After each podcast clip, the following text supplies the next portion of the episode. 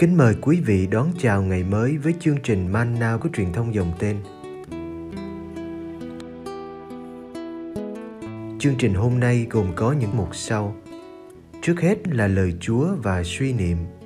Kế đến là hạnh các thánh. Bây giờ kính mời quý vị cùng theo dõi chương trình.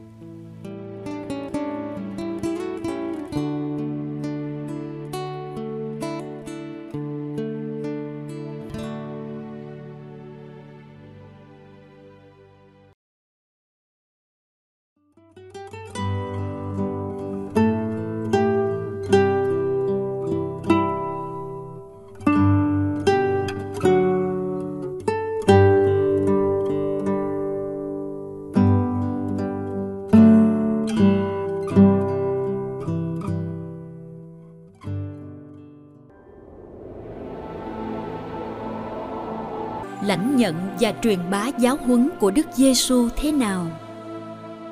Luca chương 8 từ câu 16 đến câu 18.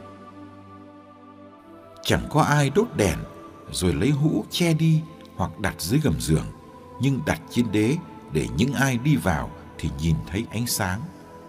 Vì chẳng có gì bí ẩn mà lại không trở nên hiển hiện, chẳng có gì che giấu mà người ta lại không biết và không bị đưa ra ánh sáng Vậy hãy để ý tới cách thức anh em nghe. Vì ai đã có thì được cho thêm, còn ai không có thì ngay cả cái họ tưởng là có cũng sẽ bị lấy mất.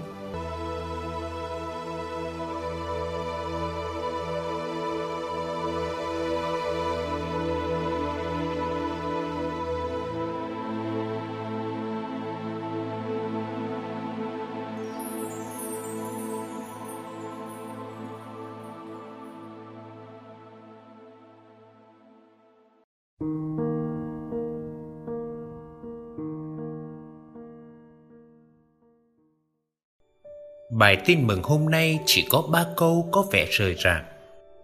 Ba câu này Thánh Luca đặt nằm ngay sau dụ ngôn về người gieo giống. Vậy ta phải hiểu các câu này trong bối cảnh của dụ ngôn trên. Một dụ ngôn nói về việc đón nhận hạt giống lời Chúa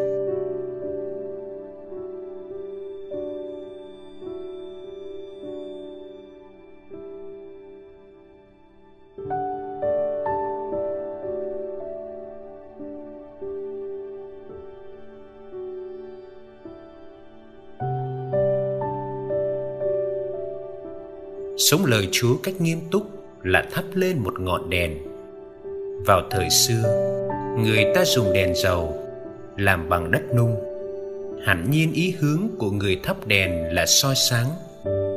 Ngọn đèn sáng để soi đường cho những kẻ khác vào nhà. Những người chưa được biết các màu nhiệm nước Thiên Chúa. Vì thế thật vô lý nếu có ai sau khi thắp đèn rồi lấy cái hũ mà đậy lại hay đặt ngọn đèn dưới gầm giường. Dù có lúc ánh sáng đó như bị che khuất hay trở nên leo lét, nhưng đời Kitô hữu vẫn mãi mãi là ngọn đèn sáng đặt trên giá đèn cho một thế giới mà bóng tối không ngừng vây bủa tấn công. Ánh sáng của anh em phải chiếu rãi trước mặt thiên hạ để họ thấy những việc tốt đẹp anh em làm mà tôn vinh cha trên trời.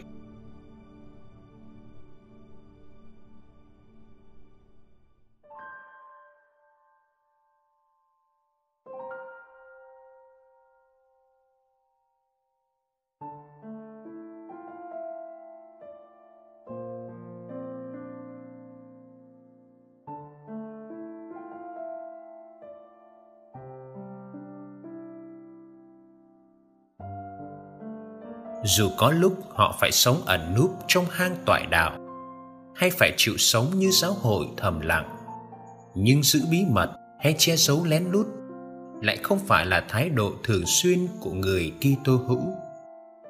Rồi đến ngày cái bí mật phải được vén mở, cái che giấu phải được đem ra ánh sáng công khai.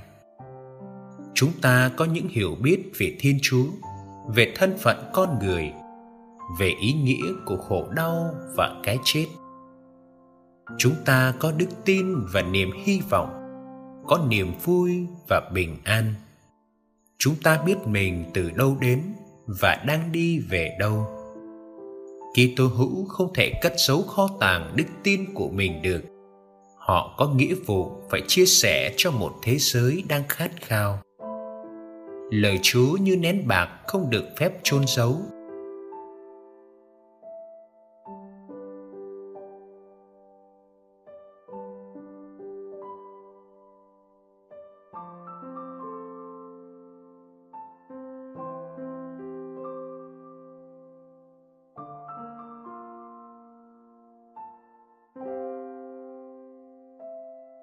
Vậy hãy để ý tới cách thức anh em nghe. Có cách nghe kiểu vệ đường, nước đổ lá khoai. Có cách nghe không bám rễ vì sỏi đá.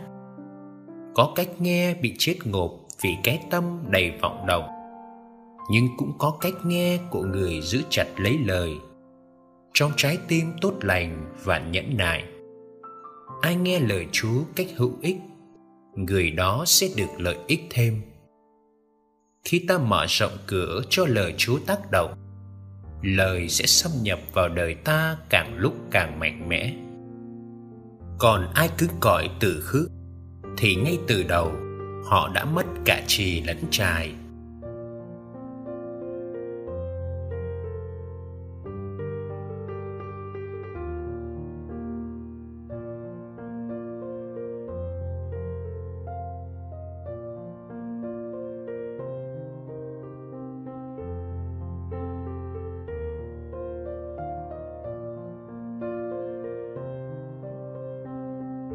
Tin mừng hôm nay đưa chúng ta vào thái độ tích cực, dấn thân. Thái độ của Kitô hữu là đứng hẳn về phía ánh sáng. Nhiệm vụ của chúng ta là thắp sáng, chiếu sáng và đem ra ánh sáng để những ngọn đèn nhỏ của ta dẫn nhân loại đến với ánh sáng Giêsu.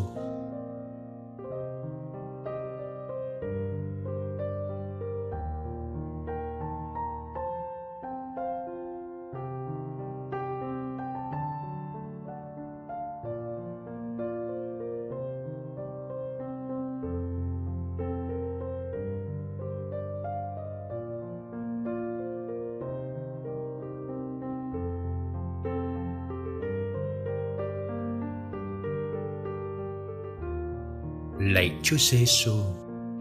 Tạ ơn Chúa đã cho chúng con ánh sáng mặt trời, mặt trăng và ánh sáng từ những nguồn năng lượng trên mặt đất.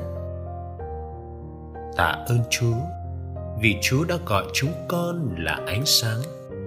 Đó là vinh dự và cũng là một trách nhiệm nặng nề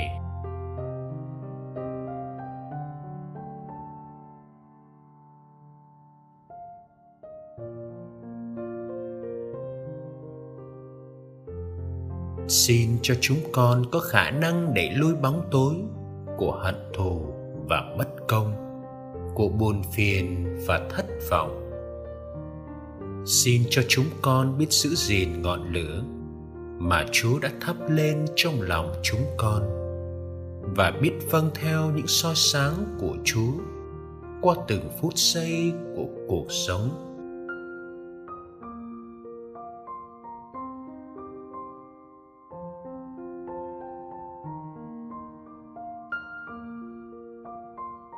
Lạy Chúa Giêsu, cuộc chiến giữa ánh sáng và bóng tối vẫn còn tiếp diễn trên thế giới và trong lòng chúng con.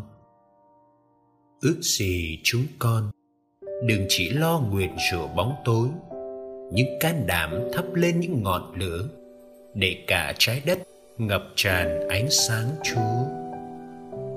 Amen.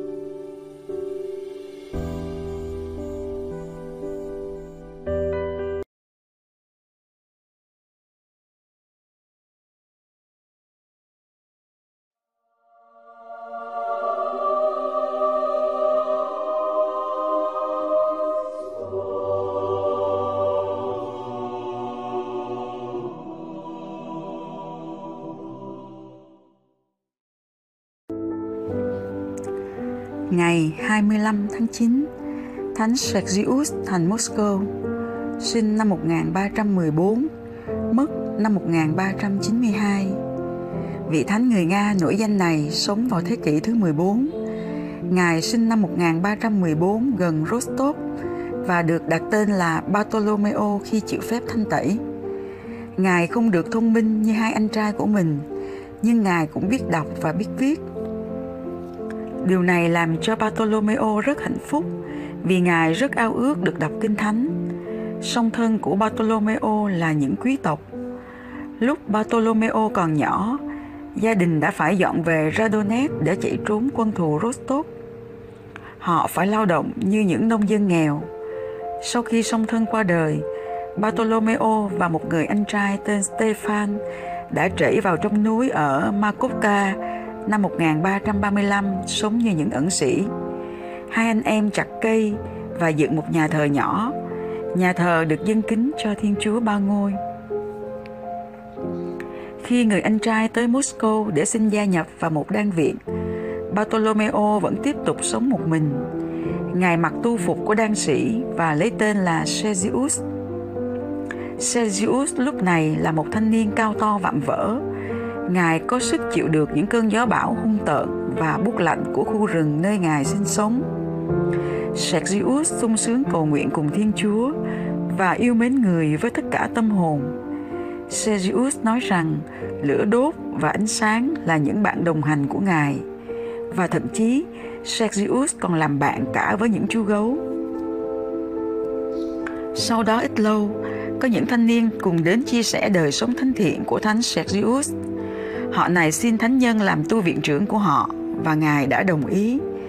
Sergius được cử phong linh mục tại Pereyaslav Zaleski và đã điều khiển tu viện cách rất khôn khéo.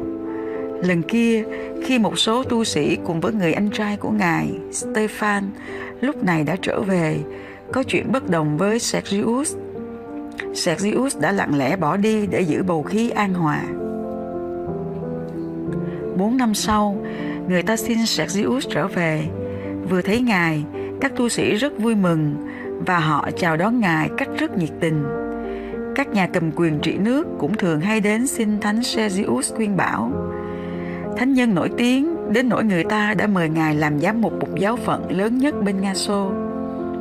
Nhưng Thánh Sergius Kim tốn từ chối. Lần kia, hoàng tử xứ Moscow phân vân không biết có nên đem quân đi chinh phạt giặc tắc ta đang đàn áp dân Nga hay không. Thánh Sergius nói, Hoàng tử đừng sợ, hãy dùng niềm tin mà tiến lên chống lại kẻ thù. Thiên Chúa sẽ ở với hoàng tử và sau đó dân Nga đã toàn thắng. Thánh Sergius ở Moscow qua đời ngày 25 tháng 9 năm 1392 và được Đức Giáo hoàng Nicola thứ năm tôn phong hiển thánh năm 1449.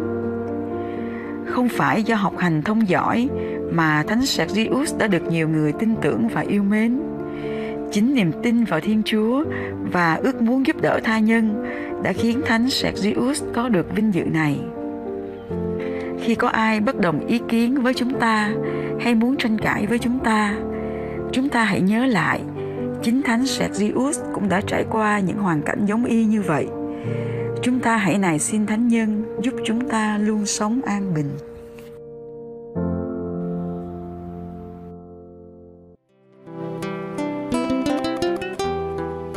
Cảm ơn quý vị đã theo dõi chương trình.